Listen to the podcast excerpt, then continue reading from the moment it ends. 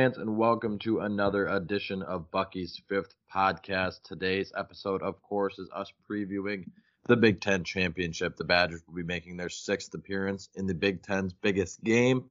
So, a lot of exciting stuff to talk about. We had Colton Denning, who joined the show earlier in the year to talk Ohio State, back on the show as a reoccurring guest to dive into Ohio State this time around. He gave us some great insight on where the Bucket, Buckeyes are at, I should say. And unfortunately for us, he says that the Ohio State team looks better than they did in October currently. So big challenge for the Badgers uh, down in Indianapolis, but I look forward to previewing it with, of course, my co-host Matt Bells. Matt, how are we doing tonight? Doing great. How are you doing, man? Good, good. I'm excited. I'm ready to uh, get into this game. Obviously, a rematch, something that uh, doesn't happen a whole lot. I was thinking back to the other Big Ten championships, and I think, from what I can recall, I think we've only played Michigan State in both the regular season and Big Ten championship, right? Do you have any idea? Yeah, I I want to say that's correct. Um, okay, that's what I thought, but, but but I'm not totally sure.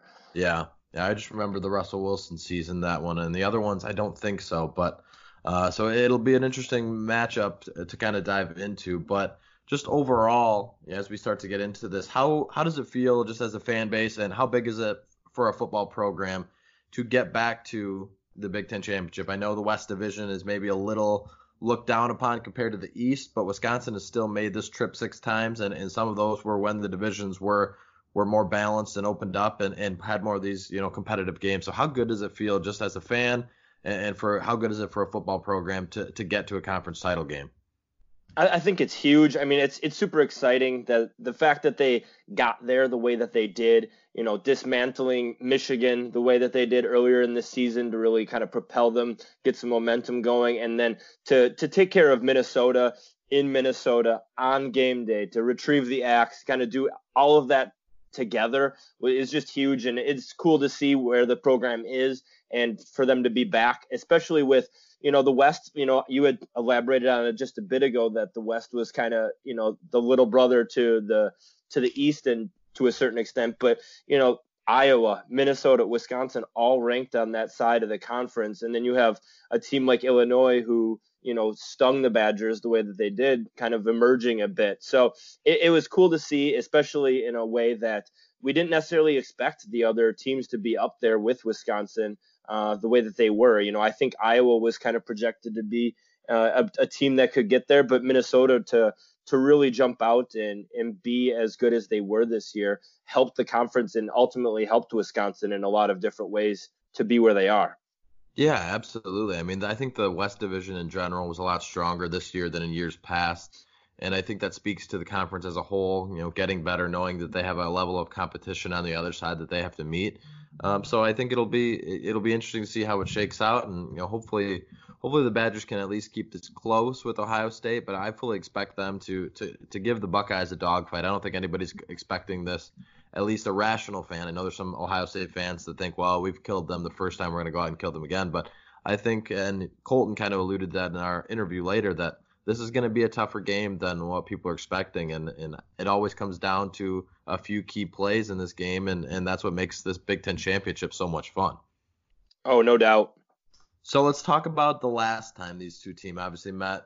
Um, late October, things didn't go well, especially in the second half, but in that first half, it was close, 10 nothing. Badgers came out scored right away after a three and out in the third quarter, where it was 10-7 with about 10, 11 minutes left. I was watching back, you know, a good chunk of the game last night.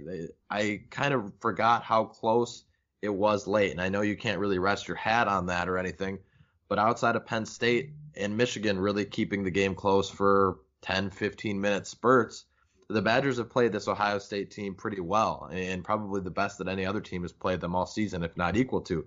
So, what did you make of that first game, just given the matchup and the final score? That might be a little bit misleading uh, at the end of it.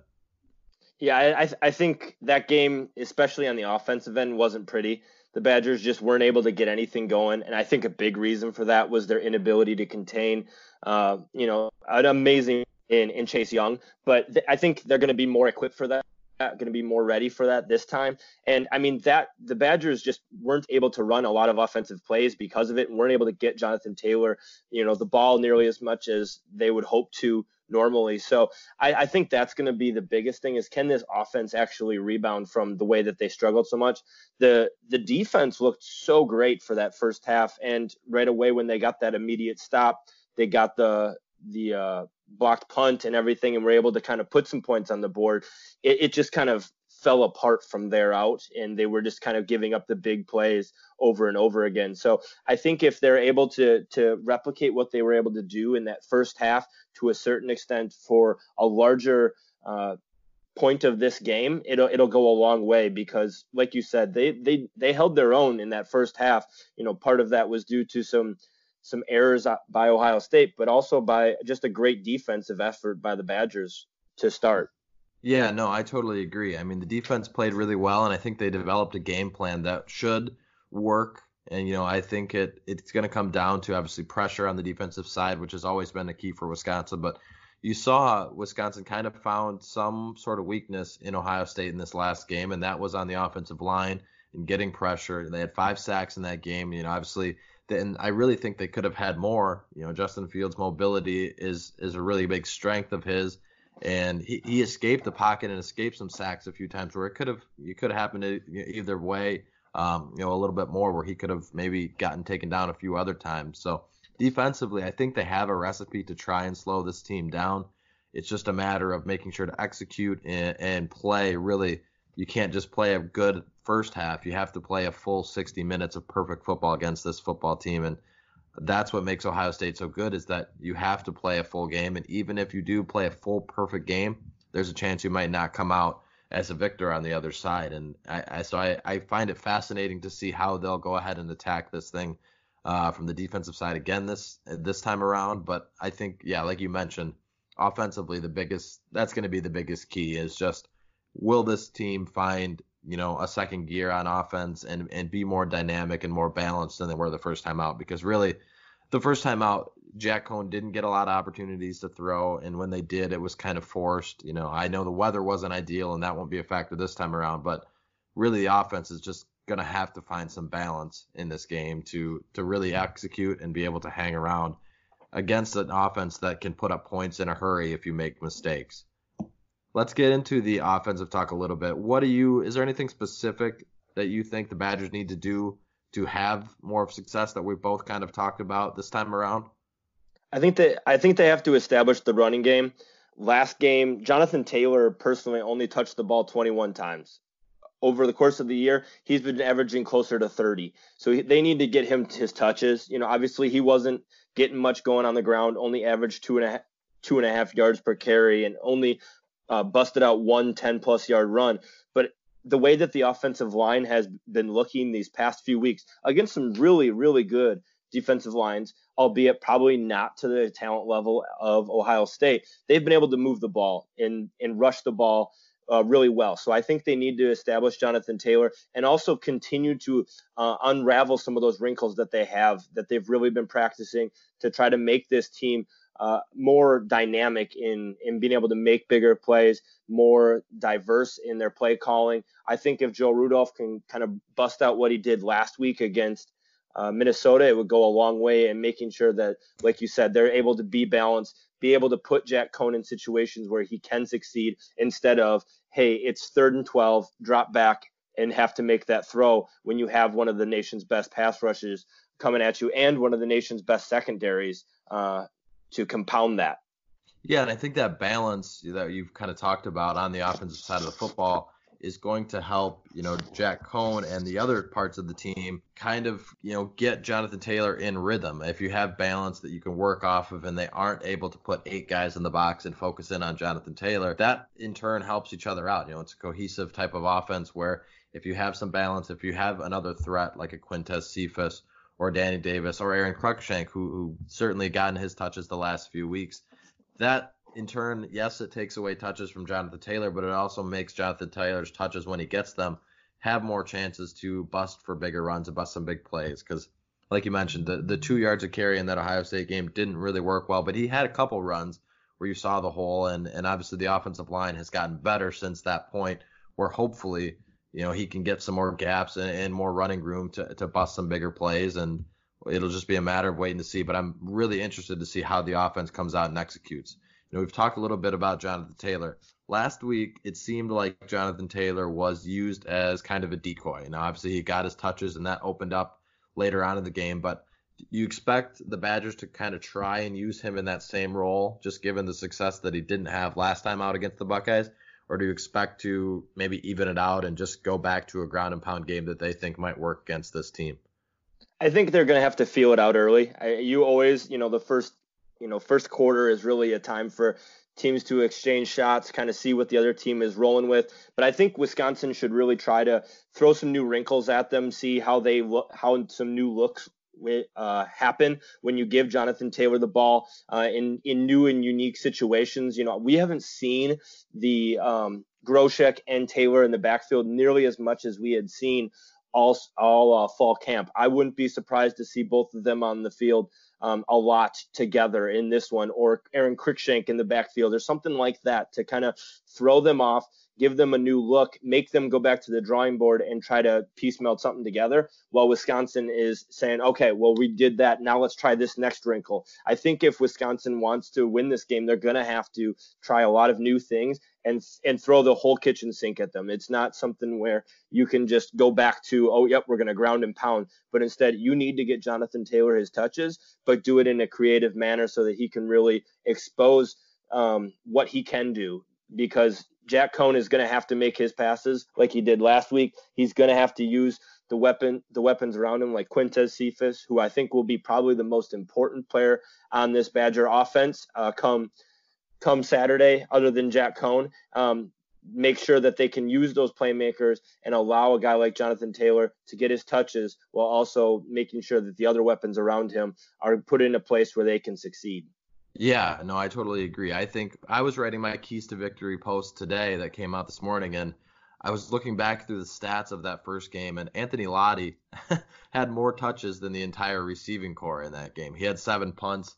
Cephus, Davis, and Taylor, and I think maybe Cruikshank had a catch where so they only had six receptions that really got anything going in the receiving core. And obviously, some other guys got some touches, but man, oh man, you can't have your punter having more yep. touches of the football than your than your talented receiving core. That is deep and strong. It's not like these receivers are are not talented or or they don't have a go-to guy. They've got plenty of guys to go to. So I think that balance is going to be really important. And obviously you talked about Jonathan Taylor and getting, you know, getting the ball to him in creative ways. That's going to be crucial. You know, if if there's a time to break out anything that you haven't broken out all season to try and get creative, this is this is the game to do it. You know, you're gonna have you're gonna have wrinkles that you've worked on in practice that maybe you haven't put on game tape yet. I think we saw a lot of that last week, but I think we'd both be foolish to think that there isn't more that Joe Rudolph and Paul Chryst that have developed and that they're ready to go. And I think in the big games that we've had this season, outside of the first matchup with Ohio State, Paul Chryst has been, you know, a coach that has put his pedal to the metal and said, you know what, we're going to be aggressive, we're going to take some shots, we're going to go for it on fourth down. Obviously, had a tremendous amount of success on fourth down this season, but I think in this game he's going to continue to do that because we've seen it in Michigan in a crucial time, going for it on fourth down. We've seen it in Minnesota going for it on fourth down in crucial times and and busting out some bigger wrinkles. So I'd be I'm fascinated to see if we get aggressive Paul Chryst or if we get conservative Paul Chryst like we got in some other games this season. We've seen both sides of it, and I, I'd I'd be interested to see and, and get your thoughts on where you think he's going to be mindset wise in this game. I, I actually agree with you on that. That I think he in the biggest games when it's mattered most, he has been super aggressive. You know, Michigan, we go back to where it was first first quarter, first drive of the game. He went for it on fourth down in his own territory. You know, and not like, hey, we're near the 50, like, hey, we're at like our 30 yard line going mm-hmm. for it. And then we saw the same thing up up in Minnesota when they were going for it against Iowa. They were aggressive. So I agree with you. I think they're going to be aggressive, and I hope that that results in them taking some downfield shots. We saw what could happen when they did it against Minnesota, and we saw what the Badgers could do even t- two years ago when they did it against Ohio State in the Big Ten championship. We saw some big time catches by um, Danny Davis on that. We saw some big time catches by Troy Fumagalli. So putting some of those weapons in positions where they can make plays and give them the opportunity. Ohio State's got big time talent in the secondary, but that doesn't mean that Danny Davis in a jump ball situation or a back shoulder situation can't make the throw. I mean, make the catch. Um, he he has definitely got the talent, and so does Jake Ferguson to make the plays. And we all know what uh, Quintez Cephus can do when we try to stretch the field with him.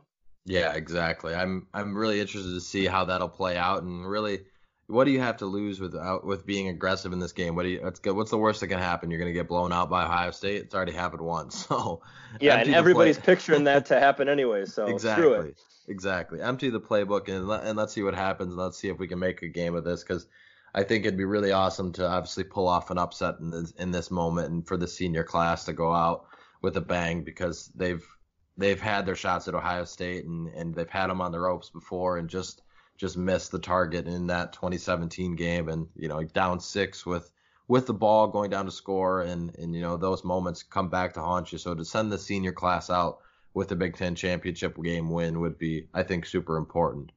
We've talked about the offense a lot already. I mean, I think there's that's going to be the most interesting dynamic of this football game. But the defense has has had some success against Ohio State, but they've also got some challenges. Two and a half good quarters the first time out, but how can you repeat that same effort, knowing Ohio State's going to bring some different stuff and make it translate into four good quarters of football on the defensive side of the ball?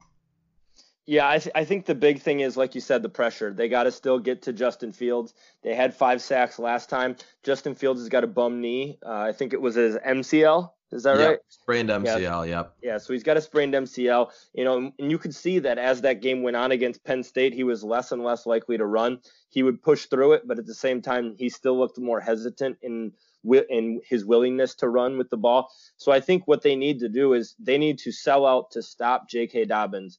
That dude was dynamite against them last year or uh, earlier this year, running for 163 yards and two touchdowns. Had a couple big ones. Master Teague hit him for some big ones too. I think they got to sell out to try to stop that run and and as well as stay back to make sure to keep the receivers in front of you and instead make Justin Fields beat you with his legs. They do a lot of stuff with uh, with the zone read you, they should be selling out on going towards Dobbins when it's those run situations. Make Justin Fields run on that bad knee all game long because I can tell you, as somebody who's played with with a, a bum leg, you know, in a game, the more you have to run, the more you have to get hit on. In it, it takes a toll on you, and it definitely will take a toll on him in a in a big game that he's going to be powering through um, as best he can. Yeah, no, exactly. I talked about that a little bit in the post I wrote earlier. I think that sprained MCL hasn't been talked about a lot, but it's a big thing. And I know you you you saw him come back in that game last week against Michigan and perform, but the mobility was a little bit down. The the but after that game, you're the adrenaline wears off and the injury starts to develop even more. I mean, this is the third time this is the third time that Ohio State has battled through quarterback injuries in this Big Ten championship game against Wisconsin. Obviously, it worked out with Cardale Jones in the 59 nothing, uh, and JT Barrett kind of battled through a similar thing. I can't remember exactly what his injury was, but you saw that in that 2017 game where he wasn't as mobile either. And I have to think with that bigger brace, trying to move around and scramble and run on des- run designs is really going to hurt uh, his his ability to get loose into the secondary and make quarterback runs. So I totally agree with you. I fully expect the defense to crash in on J.K. Dobbins, knowing they probably don't have to worry as much on Fields busting those runs. And then in the same regard, he's going to probably look to stand in the pocket a little bit more and not scramble around because the more you run on that knee, the more pressure you put on that knee, it's going to become a thing. So he'll definitely still be effective, but there's no doubt that this this injury is a storyline and it's going to maybe hamper him as the game goes on, wouldn't you think? Yeah, I mean that's how it usually works. Is usually you come out and, and you've got all the excitement, everything built up. You probably got some sort of pain reliever going on, and and then as that game wears on, you know there's only so much you can do to kind of keep it loose, keep it going, and and have that same energy that kind of takes it off of your mind, especially if you're getting hit as much as um, he was hit last time against the Badgers. Like Wisconsin hurried him a lot, got obviously the five sacks, but then he also ran the ball 13 times for, I think it was like 30 yards. So like it, they didn't, he didn't kill them on the ground last game, and I think they need to make sure that they don't um, put themselves in a situation where they're worried about his running compared to J.K. Dobbins because Dobbins is supremely talented when he has the ball in his hands and can can similar to Jonathan Taylor make anything happen any given time.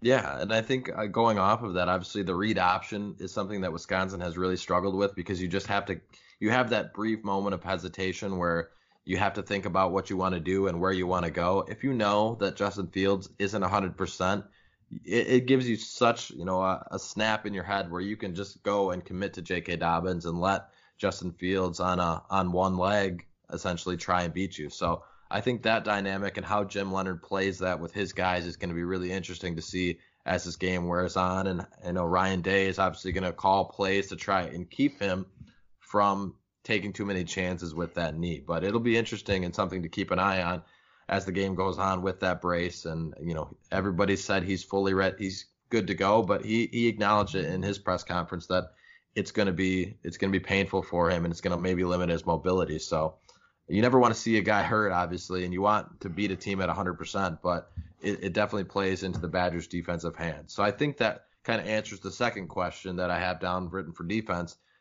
Obviously, J.K. Dobbins is the biggest threat and the biggest worry in this game, wouldn't you think? Yeah, for sure. I mean, especially the way that they've been using him these these last two games. You know, against Penn State, he had 36 carries. Michigan 31 carries. So it's like they're they're really leaning on him with with uh with uh their quarterback Justin Fields kind of being hurt. We've also uh, haven't seen nearly as much as Ma- of Master Teague.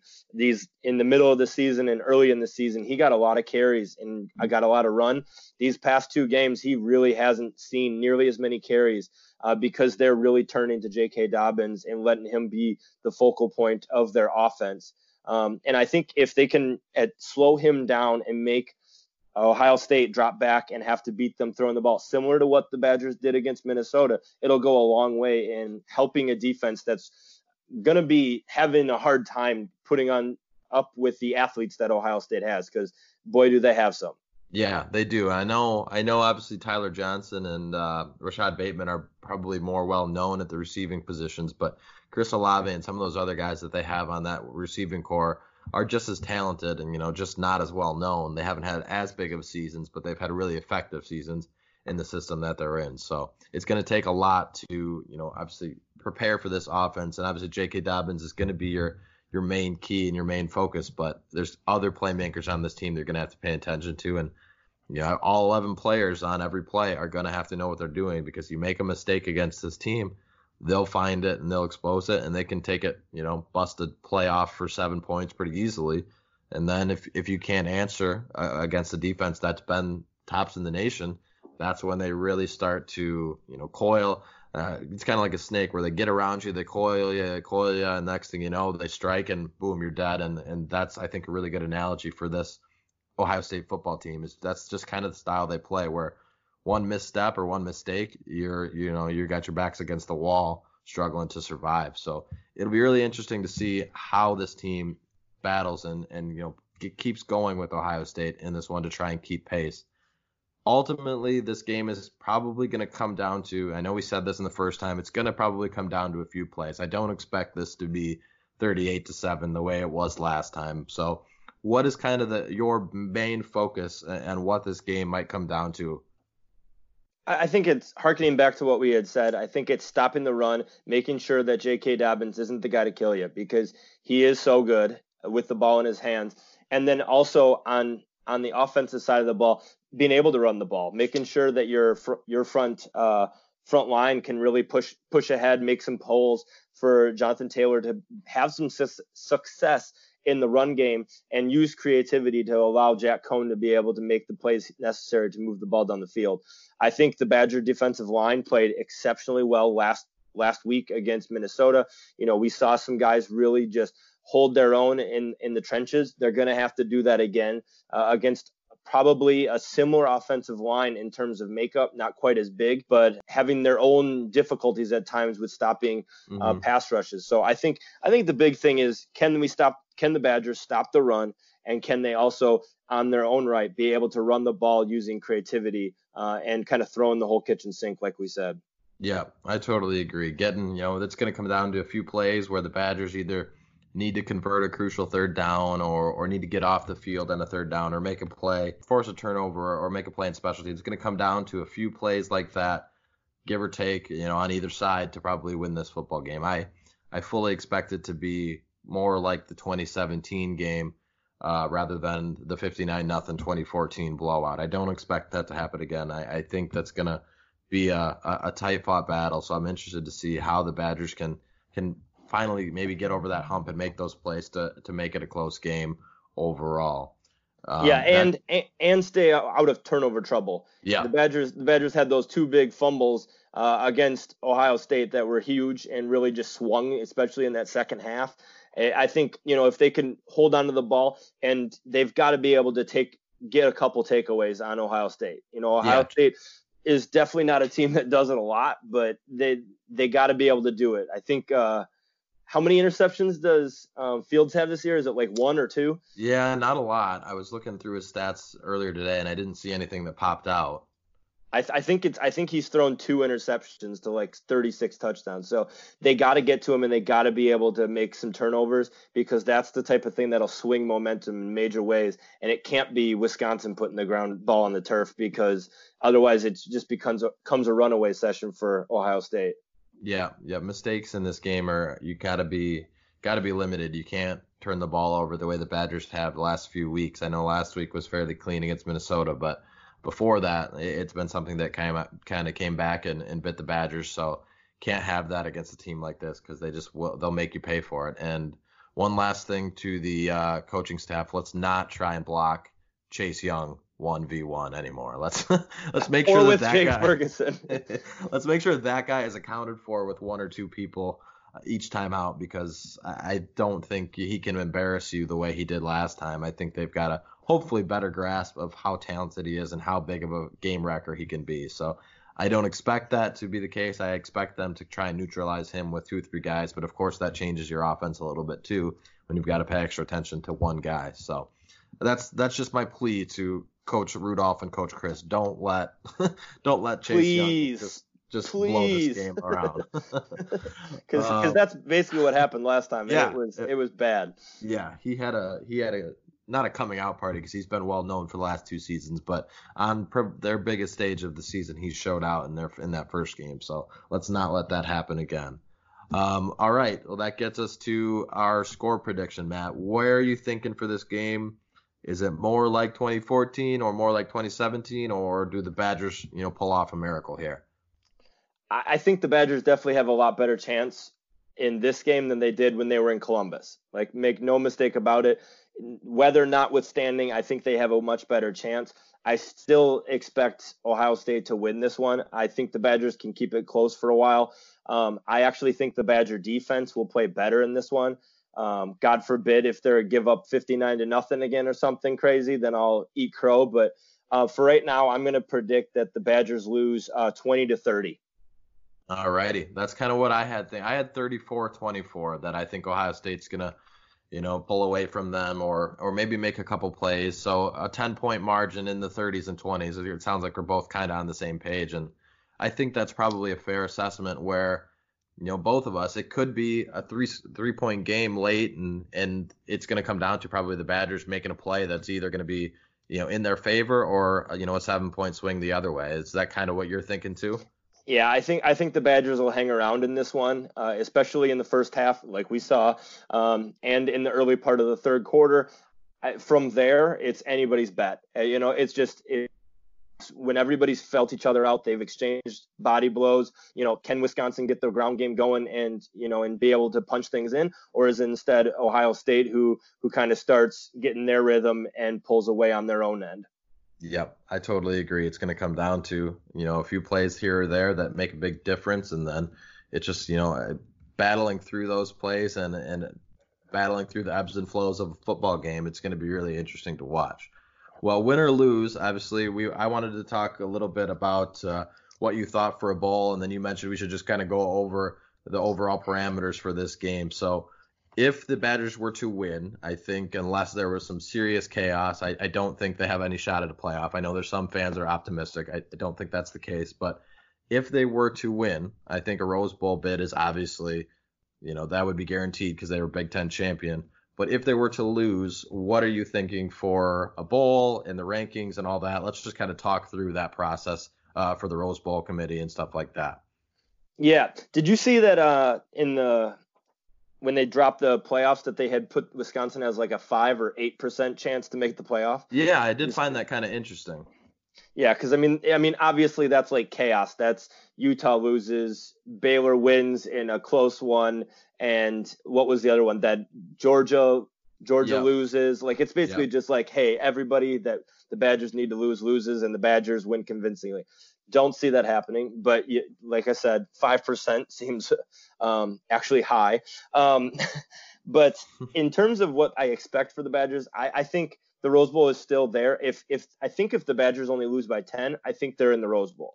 I yeah, think that's I, that's I that's my thing. You know, like I think if it gets to 20 plus point loss, like if they if uh, Ohio State covers against the Badgers, I think I think it might be Citrus Bowl. Although I'm hearing, you know, that there's probably the they've made up their mind that they want Michigan. Did you see that? Yeah, I, I saw something about that that they were hoping to get Michigan instead of uh, Wisconsin or Penn State, which I found interesting. But I guess they are a big brand that would, you know, bowl teams or bowl committees would like a team like that. Yeah, I, th- I saw that they were wanting them versus Alabama in the Citrus Bowl, which obviously would be a big matchup and get a b- bunch of TV lights. But at the same time, um, I don't know where exactly the Badgers would fall if they didn't get the Citrus Bowl. Um, if if they got screwed over from the Rose Bowl, and the Citrus Bowl, um, you know, it's it's anybody's guess at that point. You know, like I saw things from like the Gator Bowl, I saw things for um, the Outback Bowl. So, I, what do you, what do you think? Yeah, you know, it's going to be interesting. I I kind of agree with you that I think that if the Badgers keep it close, they'll be in the Rose Bowl, and ultimately, I think you know, from my understanding at least, it comes down to it doesn't necessarily rely only on the rankings. It comes down to more of the Rose Bowl committee, and they kind of have final say on who they want. Now, obviously, Penn State travels pretty well, but I would think that's probably a wash with Wisconsin. And then, of course, you have you know a guy like Jonathan Taylor that maybe you want to see him in a Rose Bowl. So I don't think you know I know a lot of fans think that it comes down to just the rankings, but I think at least from my understanding, maybe you can correct me if I'm wrong, but I think it comes down to the Rose Bowl sitting down and, and the people on their panel and deciding who they want as long as it's you know within a cluster. I kept seeing things about as long as the Badgers are within a spot or two of Penn State that they could still go about that, which I was kind of surprised. I thought it was only down to the rankings. Yeah, no, and I think most bowls are like that where they're kind mm. of picking and choosing based off of matchups, based off of, and I know a lot of it has to do with the tie-ins and who's been there recently. Um, so I know I think it's a five-year window usually that they, if you've been within that five-year window, they do their best to try to make it so that you're not coming back again right away. Um, you know, the Rose Bowl might be a little different just because it's more prestigious. But I mean, Penn State was just there in 2017 when they lost to USC. So it's not like they haven't been there. Wisconsin had been there for so long uh, at, at the tail end of the Bret Bielema years, uh, and obviously the decade before that with Barry. So I, I, think I think the Badgers have a really good chance. I would think the Rose Bowl would be interested in Wisconsin, um, but I also could see their uh, eyes on uh, the Nittany Lions as well. So I think the Rose Bowl is still what I think the Badgers end up ultimately, um, based off of the projections. Um, but at the same time, you never know because I wouldn't want to see them fall past the Citrus Bowl, though, especially for how good their season has been. No, I totally agree. I think, you know, at the end of the day, I think Badger fans would be happy with either one, but obviously Rose Bowl is hopefully on the forefront of everyone's minds. If it were to fall if it were to fall to a Citrus Bowl, I really don't want to play Auburn. Not that I think that the Badgers would have a touch. I just I feel like we've played Auburn so many times over the last decade in bowl games. Am I crazy or or am I right there?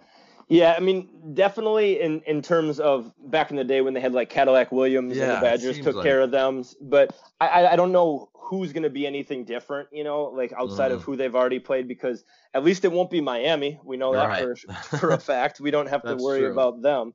Um, but I would like to see Miami and Illinois play. I think that would actually be a, a fun game to watch. Yeah, you know, a couple be. middling teams um, be able to duke it out. But I, th- I think I think Auburn would be fine. I think I've also seen different things.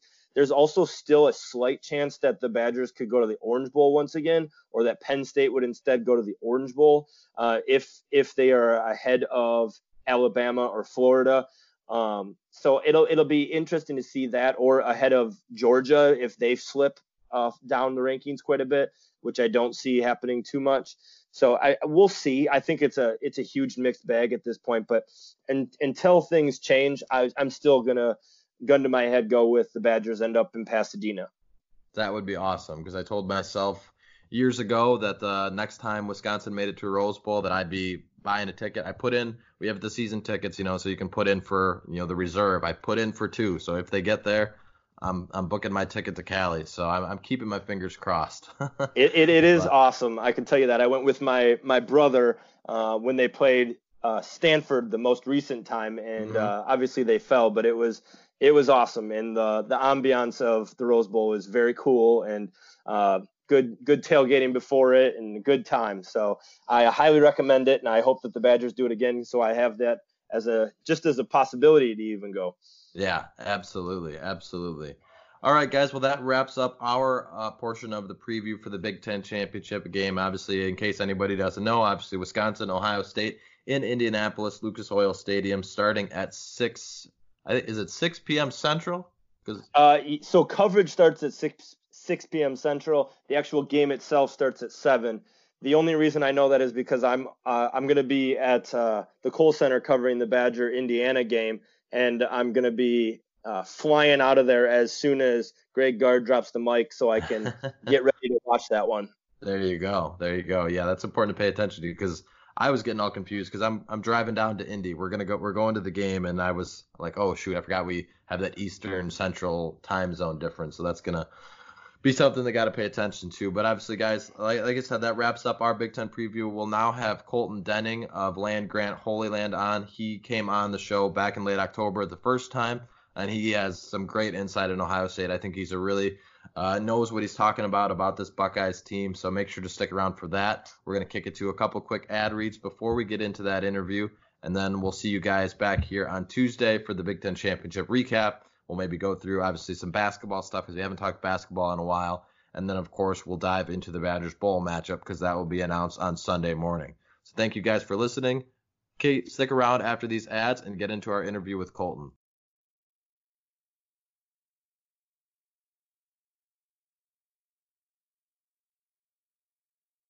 All right, Badger fans, we now welcome on Colton Denning of Land Grant Holy Land, SB Nation's Ohio State Buckeyes site that name might sound familiar because Colton was on earlier in the season uh, to talk the Buckeyes when obviously the doors got blown off for the Badgers uh, in Columbus, a 38 to 7 loss for the Badgers coming a week after that Illinois loss. But thankfully, Wisconsin has bounced back from those two games and ran the table and got to the Big Ten championship game to get another crack at the Buckeyes. And, you know, some rankings have them as the top team in the nation. I certainly think, from my perspective, that they're the best team in college football. So we'll uh, get into them a little bit more t- in this uh, episode. Colton, how we doing?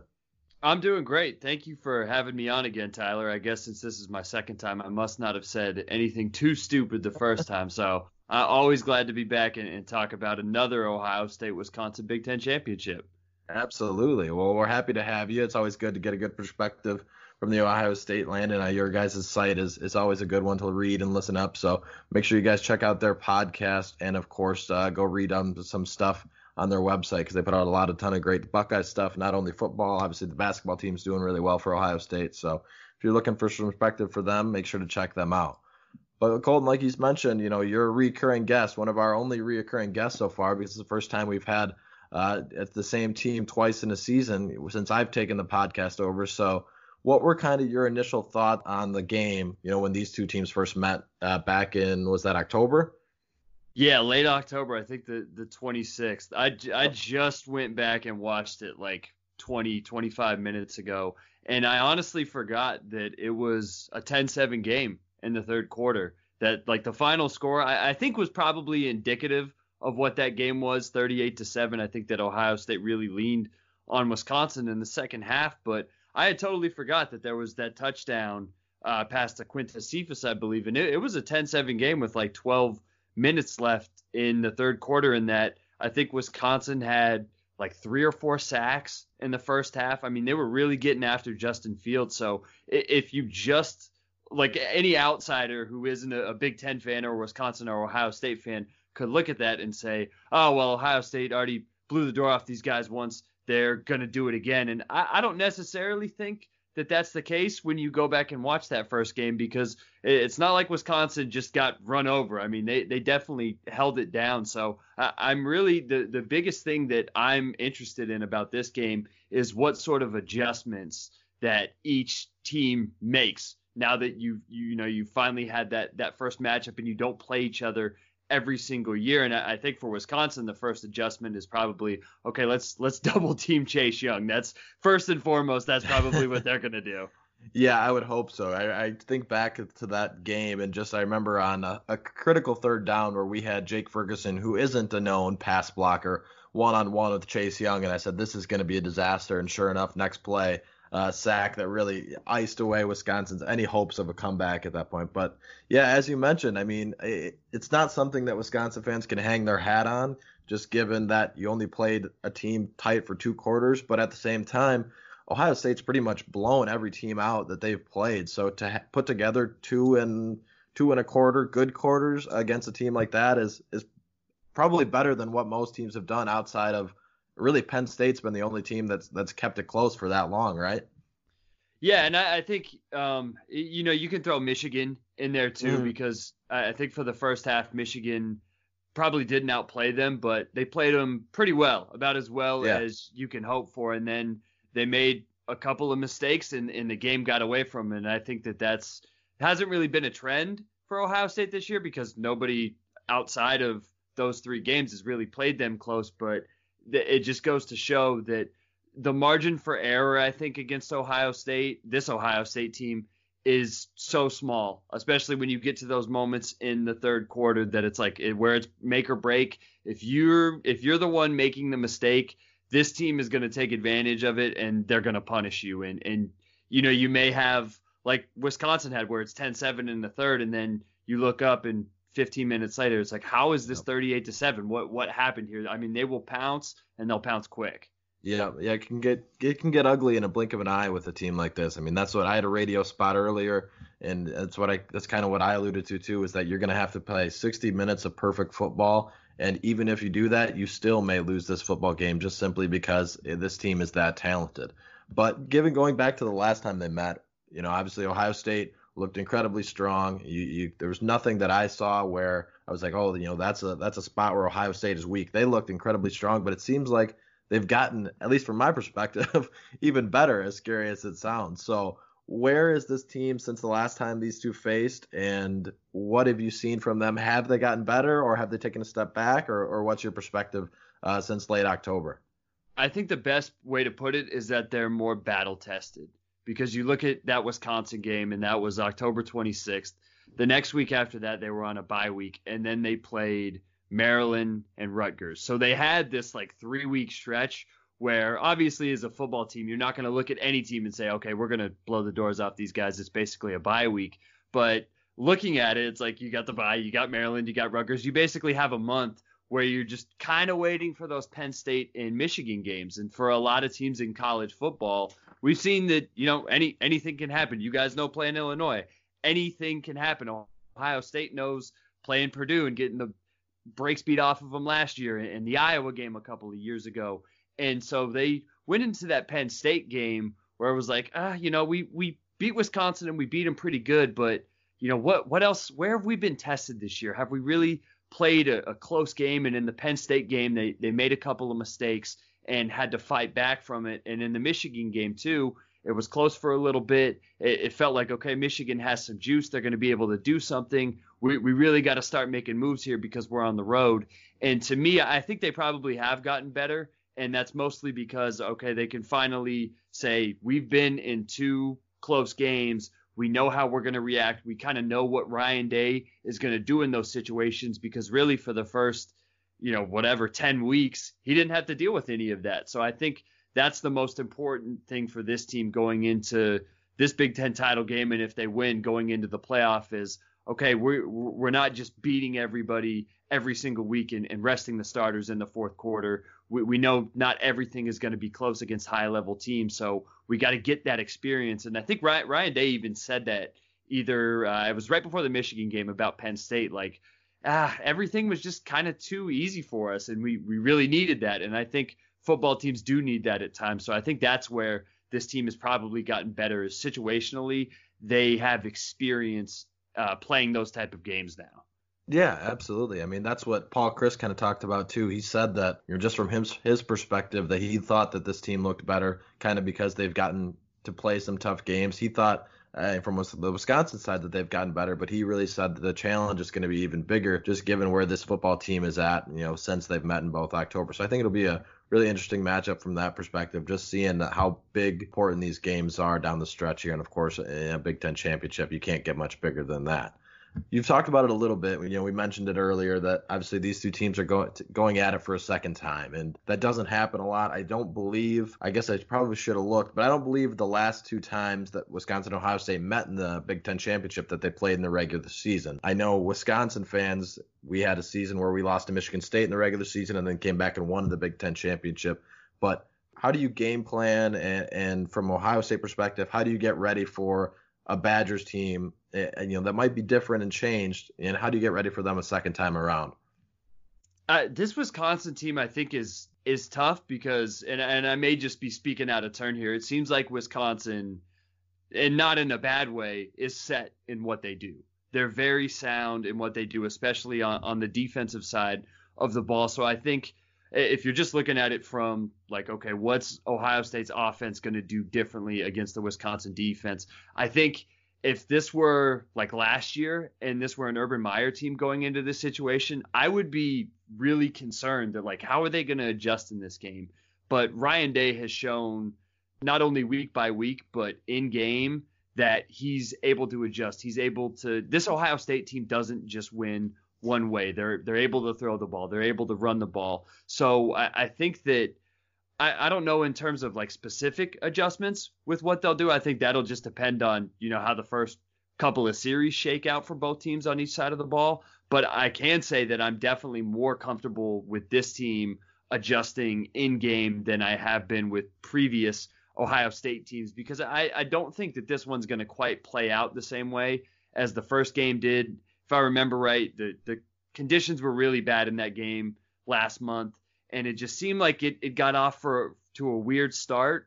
And I, I think this one will be more like what we've seen in the two prior Big Ten championship games between these teams, where whether it's Ohio State or Wisconsin, there's going to be a fast start, and the tone of this game is going to be set pretty quick.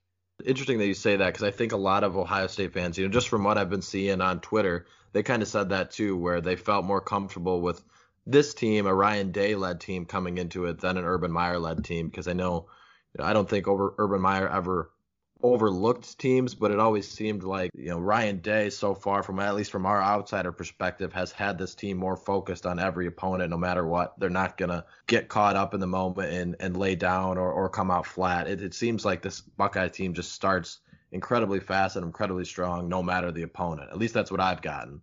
That and um, this isn't the best phrase for it, but this team coaches like bullies. The coaches, uh, the offensive coaches on this team in Ryan Day, they coach like bullies in the sense that they're gonna find where you're the weakest and they're just gonna pick that apart until you stop it. Where yeah, previous Ohio State teams would do that, but with Meyer, it was more so, okay, we're we're a power run team. That's what mm-hmm. we're gonna do. We're gonna beat you with what our identity is. And with Ryan Day, it shifted more to, okay, where are these guys' weakness? Because we have Justin Fields who can throw. We have a pretty good offensive line who can run block and pass block. We have one of the best running backs in the country, and we have a deep stable of receivers. Let's not just try to win this the way we game planned it. Let's win it how the game is playing out, and let's attack where Wisconsin or whoever we're playing looks the weakest. Yeah, and that's obviously makes you a much more dynamic football team. And you know, you said you mentioned Wisconsin, you know, playing they're stuck in their ways, and I think that's that's definitely what's benefited the Badgers getting to that team because they don't have the high level talented, high level yeah. recruited, uh, you know, at every position, so they have to do that. But at the same time, you know, sometimes that can come back to bite you. You know, Wisconsin, Wisconsin fans on both the football and basketball side know what it's like to be stuck in their ways, and it works for the football team, and the basketball team is a little, you know, struggling with that right now. But yeah, it's it's an interesting and fascinating way to to go about a game, just knowing that Wisconsin has their identity, and you know, Ohio State says, you know, we've got multiple identities and multiple ways to do this, but we're just going to come out and see what happens and and go from there. So it, it'll be interesting to see how that whole game planning shakes out on Saturday night. Obviously, the other big storyline for Wisconsin is specifically Jonathan Taylor. He's been the star for the last three seasons, but every time he's taken on Ohio State, he's been pretty much shut down. How do you think that Ohio State has, has been able to do that? And, you know, just what has given Ohio State such success against a dynamic running back that really, outside of them and, you know, a couple games against Northwestern, hasn't been shut down the way, you know, Ohio State has shut him down? I think the main reason, or there's a couple reasons, but the main reason is probably just that this particular Ohio State defense, and I guess they, they did it, uh, what in the, the Big Ten championship game a couple years ago too, was that they have just sold out to stop the run, and they've basically told Wisconsin, hey, if you can beat us over the top, if your guys outside can win those matchups, then good for you. We'll we'll live that way. And the the other reason too I think is Wisconsin obviously has such a such a great offensive line, and that's really the staple of what they do.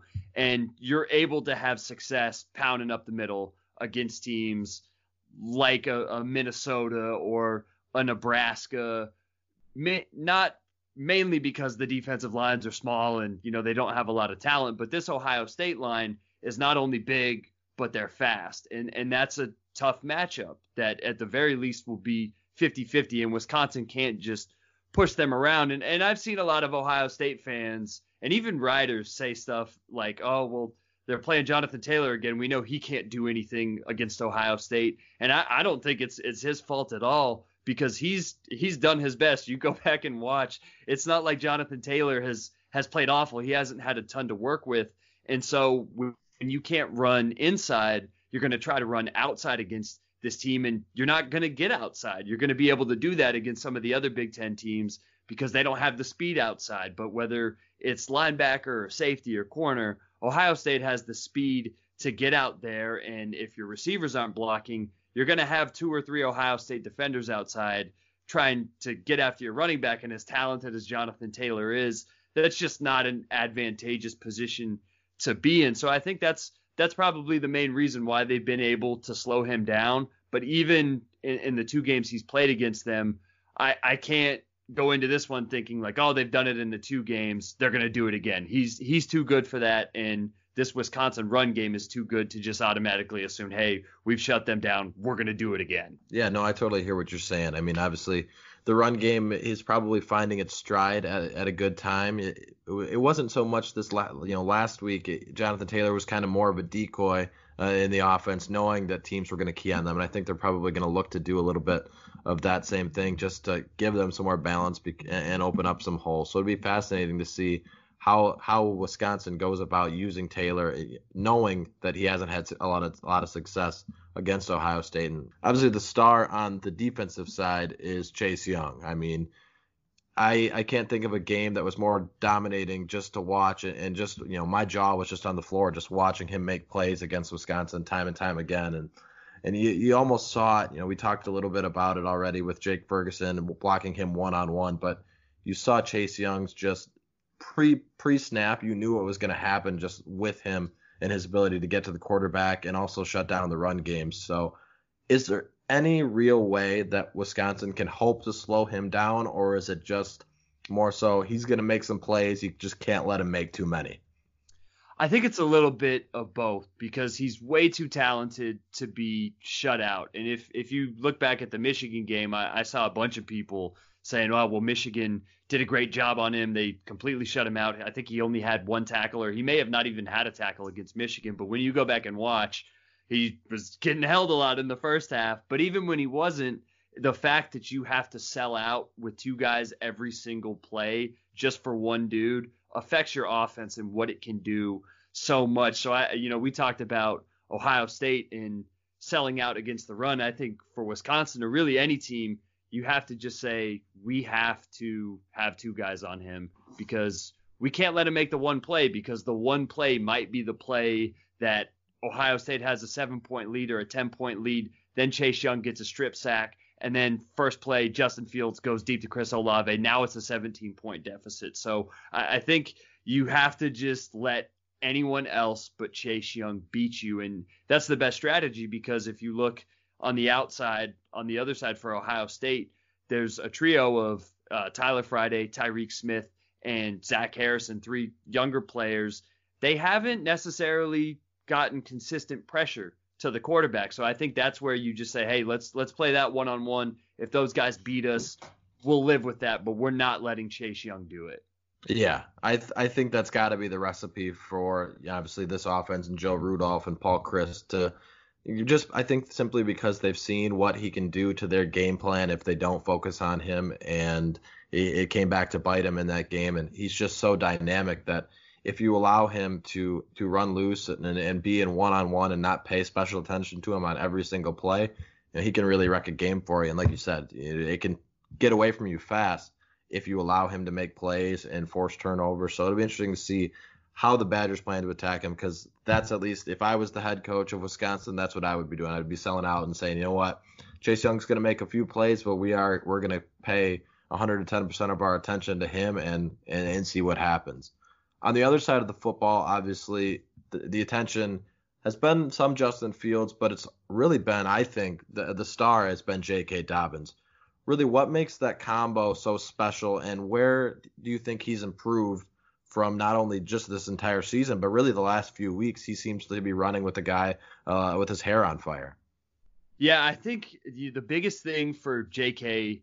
this year is, and he, he said this coming into the year, was that last year he was so focused on trying to hit home runs that everything about him as a freshman that made him special the elusiveness, the patience, his ability to have burst in short areas that was just kind of missing. And he didn't look like the same player at all in 2018 the way he did as a freshman. And now this season, you know, he's already over 1,657 yards. He's almost at 20 rushing touchdowns for the year.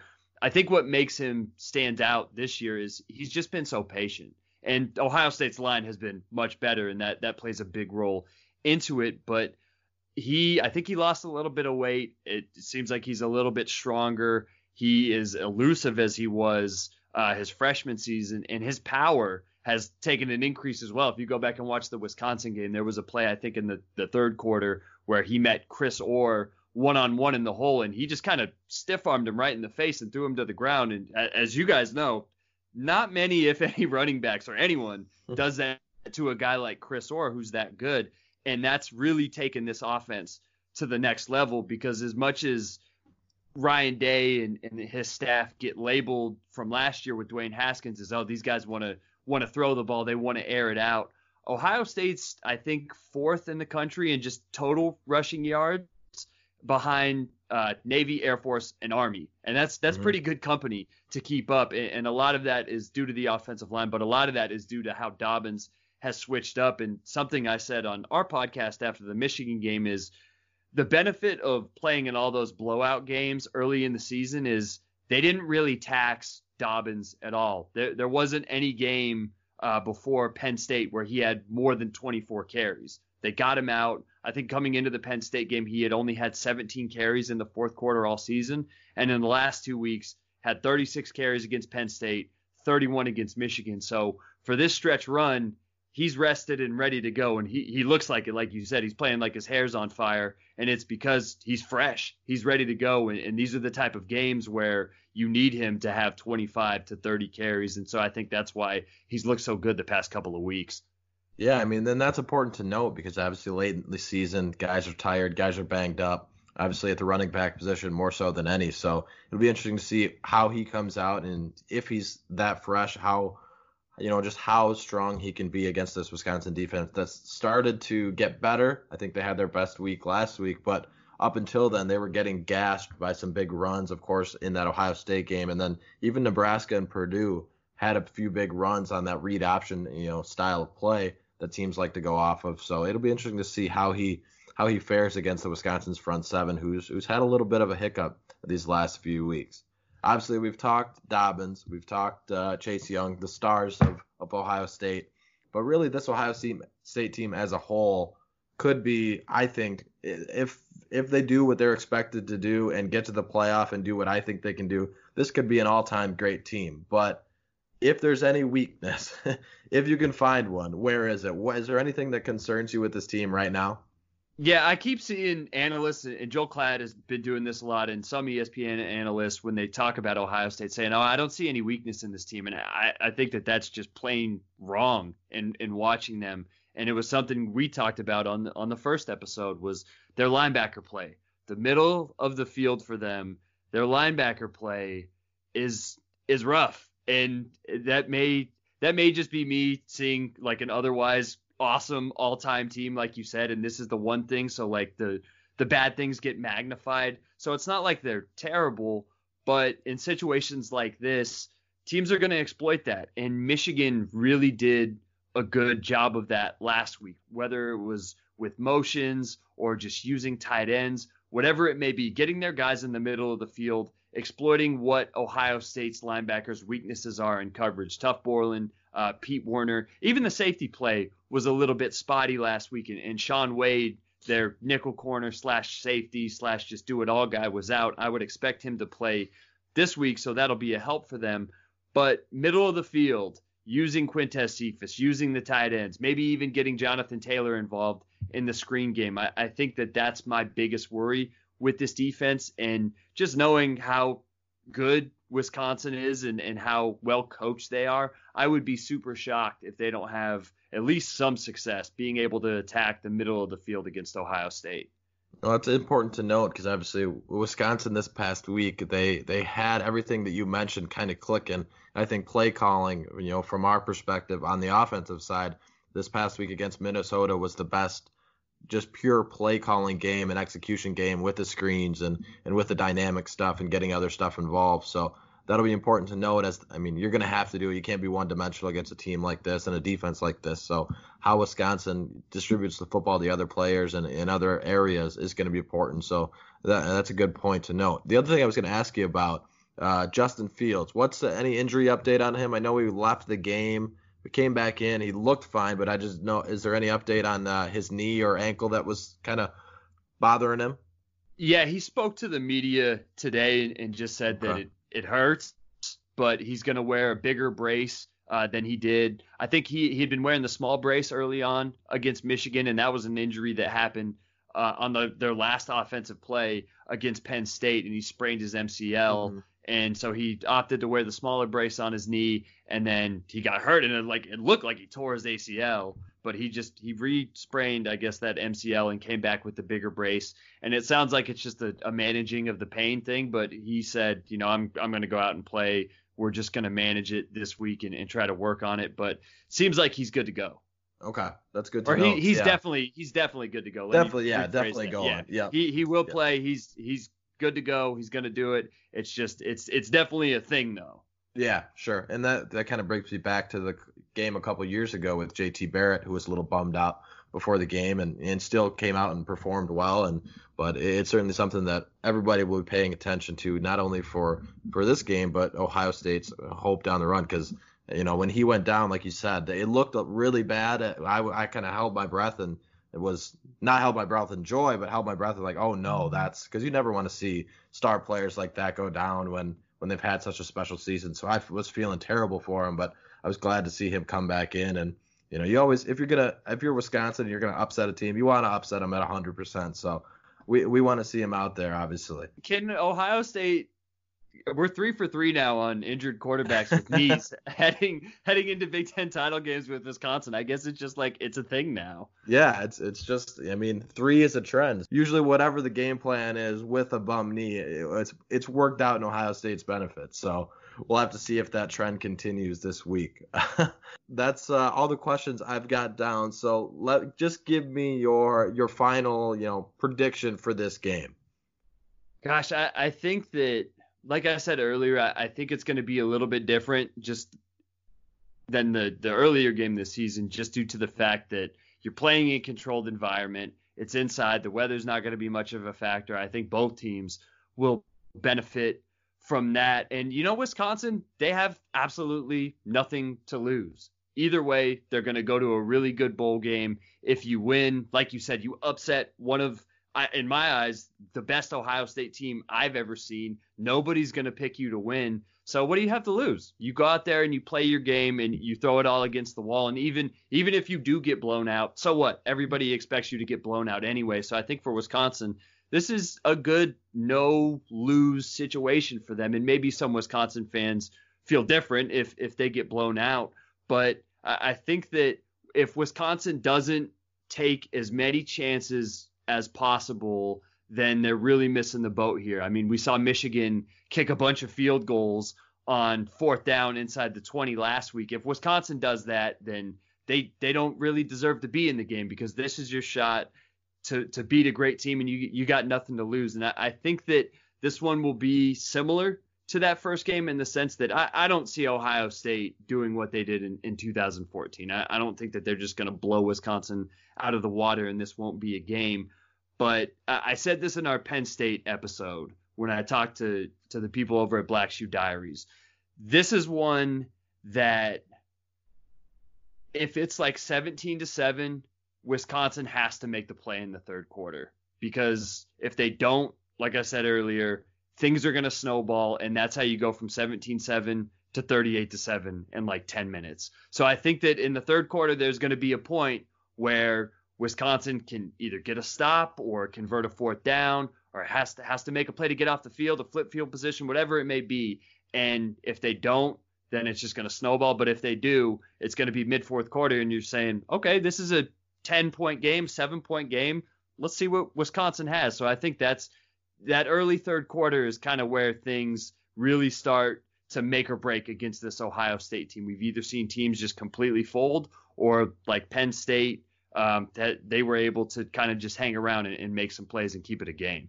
Yeah, no, I totally agree with you there. That's a great insight. Obviously, we've seen two sides of Paul Chryst this season. We've seen ultra conservative, like kind of in that first game, but we've also seen, you know, ultra aggressive Paul Chryst. I know Wisconsin's had a ton of success going for it on fourth down.